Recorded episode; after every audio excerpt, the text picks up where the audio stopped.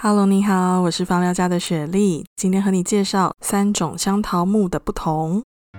相传美神，同时也是爱神的维纳斯，从海洋泡沫中出生以后，就是用香桃木的叶子遮蔽她的身体，也因此香桃木被视为美神的圣物之一。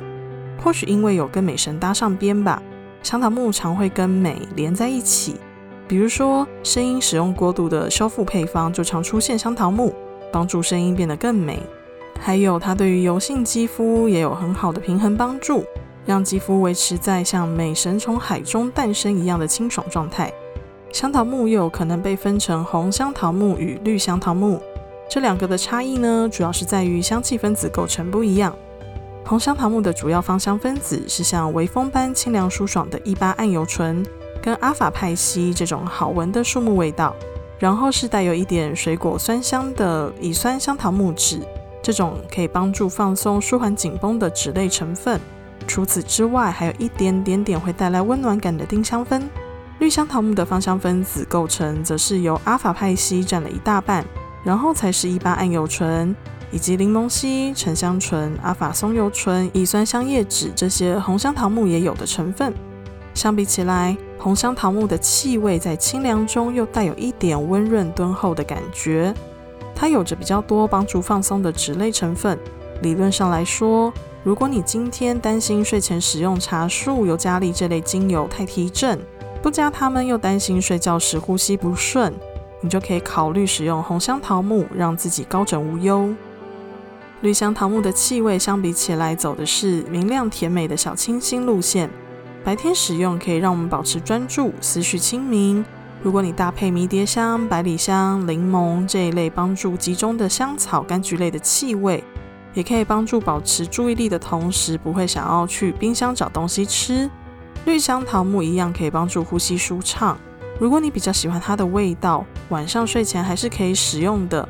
但是建议你要多搭配像是佛手柑、真正薰衣草、乳香这一类更可以帮助放松的精油。比较不会出现干扰睡眠的情况。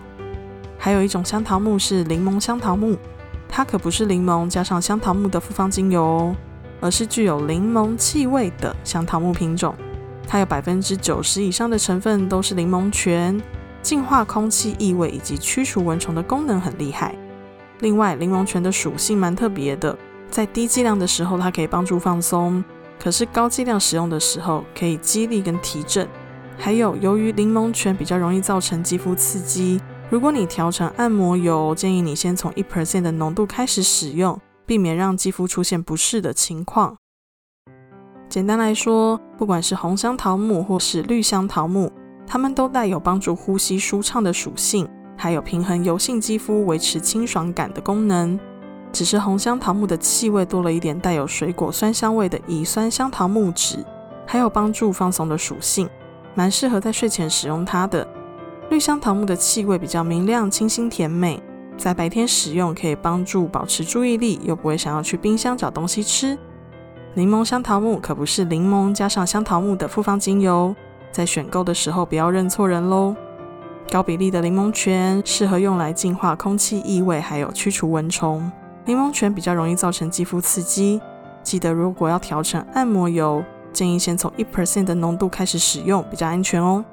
希望这次的介绍能帮助你选择出需要的香桃木精油。我是雪莉，你的芳疗生活家教。雪莉的芳疗三分钟，我们下次见，拜拜。